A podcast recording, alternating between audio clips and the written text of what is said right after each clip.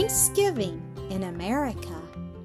Thanksgiving Day, as instituted in New England, may have gained an impetus in the fact that while the pilgrims lived at Leyden, they having quitted England for Holland, where they lived ten years, they were wont to observe the manner in which their Dutch friends celebrated on October 3rd their deliverance from the Spaniards.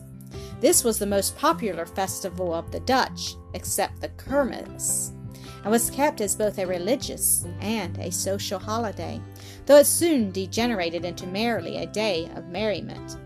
The chief dish at dinner upon that day was a Spanish hodgepodge, a stew of meat and vegetables.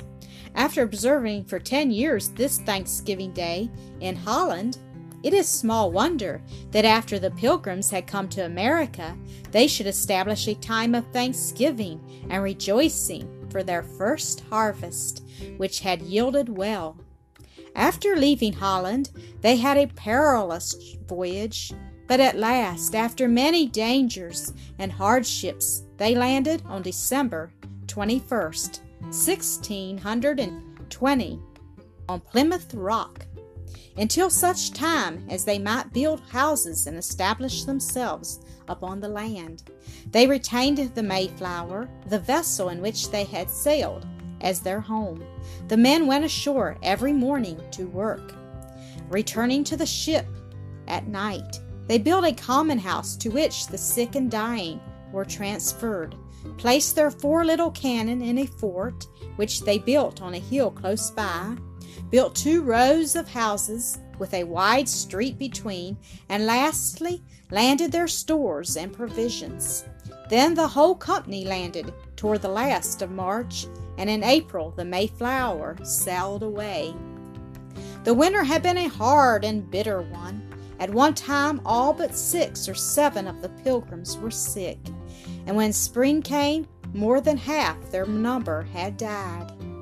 Shortly after the landing of the pilgrims, while searching for a suitable place in which to build their houses, they one day came upon some deserted Indian huts, in which they found some baskets filled with corn. From this supply they saved enough to plant their first year's crop. Samoset, who had seen Englishmen along the coast of Maine, and Squanto, who had himself been in England, and the great chief Massasoit, all visited the newcomers and extended a welcome to them. Friendly relations were thus established with the Indians, and a treaty of peace was contracted. The Pilgrims owed much, both at that time and for years after, to the red men for instructions as to climate, planting of grain, and procuring of game. In the spring of 1621, their seed was sown and throughout its growing was watched most anxiously, for well they realized that upon this first harvest depended the prosperity of the little colony, and even their lives. To their great joy, the harvest gathered in in October was beautiful and carrying out, no doubt, the idea of the English harvest home, which lasted a week Governor Bradford ordered a three days feast in celebration, to which were bidden Chief Massasoit and their other Indian friends. Wild turkeys, geese, ducks, and waterfowl, fish, especially cod, and shellfish, barley loaves, cornbread, and vegetables, no doubt formed the chief food at their feast, not to speak of the five deer, brought in as an offering by the Indians. By a great many persons, this celebration is believed to be the first Thanksgiving, from which we date our celebration of the day. But well known writers deny this, one saying there is no record of any special religious service during this week of feasting. But little did the colonists, while feasting and making merry, think of the hard times ahead of them. The year 1622 was filled with misfortune. A short time after the harvest festival, the ship Fortune arrived, but the only fortune she brought to the pilgrims was a number of colonists. For she left with them no provisions or supplies. But the first colonists did not mind this, for they thought their bountiful crop was enough for all. So Governor Winslow sent back, when the fortune returned to England, a glorious account of their prosperity. He was rewarded by having the Charity and the Swan arrive in the summer, crowded with some very undesirable people who formed the Weymouth colony. They brought no supplies, and soon not only ate up the supplies of their hostess, but caused such an unfriendly feeling among the Indians that the pilgrims were afraid to try to add more cultivated land. So they had to content themselves with obtaining supplies from the few fishing vessels which passed and by an occasional trade with the Indians. But this was not sufficient to feed the increased colony. The harvest that fall did not yield so well as the, that of the year before, and the poor pilgrims had neither the heart nor the food for a second week of feasting. Food became scarcer every day, and the gloomy winter passed, and each one was glad to see the spring come. But although hope sprang up in their hearts as the time for planting approached, they were again doomed to bitter disappointment. They finished their planting in April and hoped that with the harvesting of this crop their hardships would be over. But the third week in May, a drought set in, and the growing crop was withered and almost destroyed. This drought lasted until July, and for relief in their great need, a day was appointed for special prayer, and after nine hours' prayer with great joy, the pilgrims saw clouds spread over the sky from which descended the next morning a gentle rain, which revived the corn and brought hope again to the hearts of the colonists. Captain Miles Standish returned a few days after this feast for a little voyage which he had taken in the hope of procuring provisions. He brought not only food, but the glad news that a ship had been seen bearing in that direction. The colonists thought it only right in acknowledgment of all these blessings, to hold a public service of prayer and thanksgiving. On the 30th of July, this thanksgiving was held, and the day afterward, the Anne anchored, containing many of those friends that for lack of room the Mayflower had been obliged to leave behind at Leyden. We must justly claim this feast as the origin of our Thanksgiving Day, not only because, as stated before, it was both a religious and a social celebration, but also because it was the first time in the history of America that the governor appointed a day for Thanksgiving. All former observances of special days had been appointed by the church, but like the three days feast of 1621, this celebration in 1623 although without doubt the origin of our National Thanksgiving Day may be looked upon as merely a local observance, being held by only the Plymouth colony. They, however, were the forerunners of other more or less local celebrations in Massachusetts and gradually in other colonies, for in 1630 a public Thanksgiving Day was observed in Boston by the Bay Colony and, and again in 1631. In that year, the colonists, who had been comparatively prosperous, met with reverses. Their crop failed, and they were soon reduced to the same want which had befallen the Plymouth colony nearly ten years before. The women, brave as the men, learned probably from the Indians who taught the pilgrims a great many useful things how to make a kind of flour from acorns. The children dug clams and mussels, but the ground was hard and frozen, and the few shellfish they could obtain did not go far toward increasing their supplies, for their stock of corn was now almost used up. The lion, which lay at the Isle of Shoals, was hired by Governor Winthrop to go back to England and bring a supply of food, but winter came and the vessel had not yet returned. The increasing cold weather caused a scarcity of game, while the snow hid the acorns and groundnuts which had become their breadstuff. The small supply of corn dwindled each day, and it was at this point, as the story goes, that on the verge of starvation, Five kernels of corn were appointed to each colonist as a daily ration.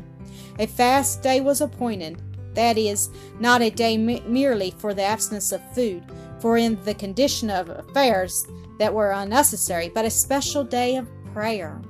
To the great joy of the colonists, just at this time, when they were in the greatest need, the lion, filled with provisions, sailed into the harbor. The appointed fast day was turned into one of thanksgiving and rejoicing, and so on February 22nd, 1631, occurred in Boston the first Thanksgiving Day of which any written record remains in the colonial records of Massachusetts.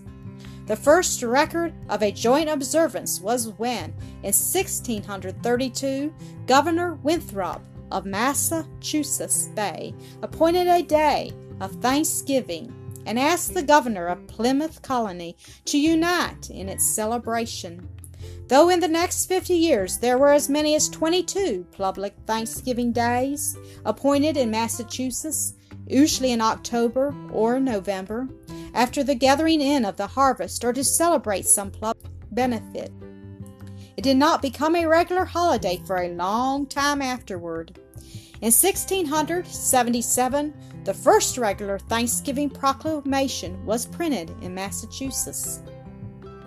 As people of other creeds began to settle in Plymouth colony, over whom the Puritan Church had no authority, it was thought necessary to have a law to govern public fasts and thanksgivings, and which should render the day a more general one.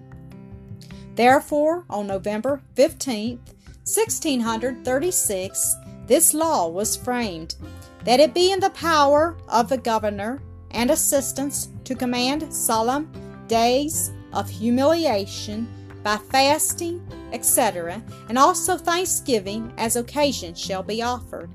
So you see that even this law only called for an occasional celebration, and not a regular annual observance.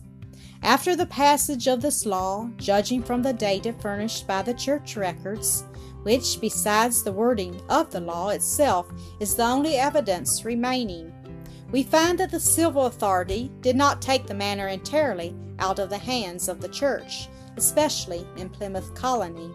They rather combined with the church, for instead of ordering the appointment of a certain day, they proposed or desired the appointment to the churches.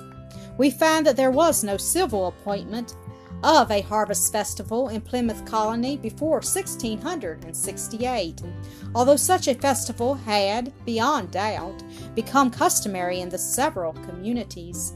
But in the Plymouth records of that year, we find the first Thanksgiving proclamation which makes mention of the harvest in these words It hath pleased God, in some comfortable measure, to bless us in the fruits of the earth.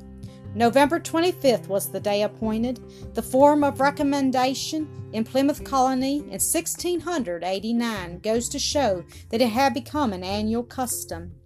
And even in 1678, there is good evidence that Plymouth Church was observing an annual Thanksgiving Day, usually in the autumn. That year, the day appointed was November 6th.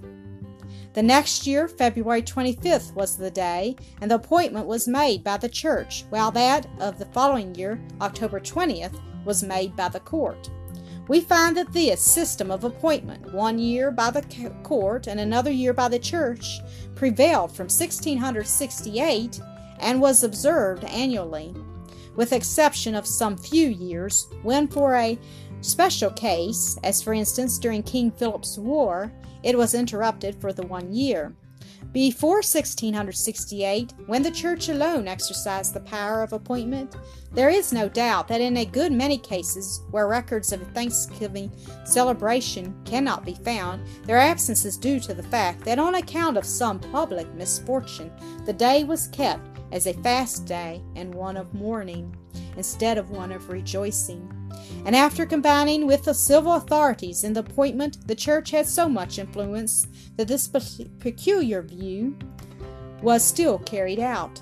The other New England colonies soon followed the lead of Massachusetts in the matter of keeping Thanksgiving Day.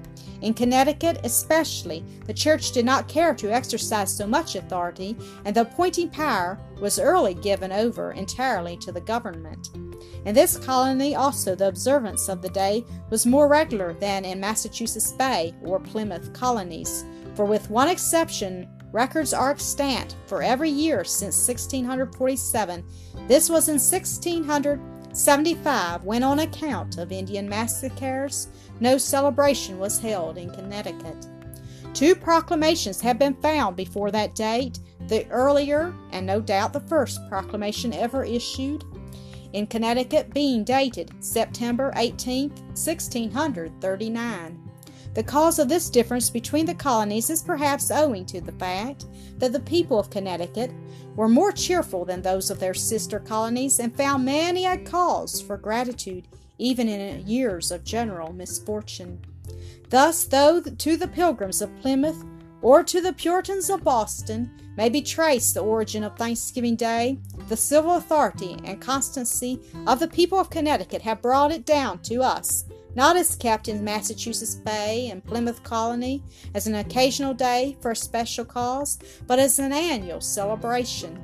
In 1644, the first record of a public Dutch Thanksgiving Day is noted the day being set apart in gratitude for the safe return of the Dutch soldiers with a battle with the Connecticut Indians.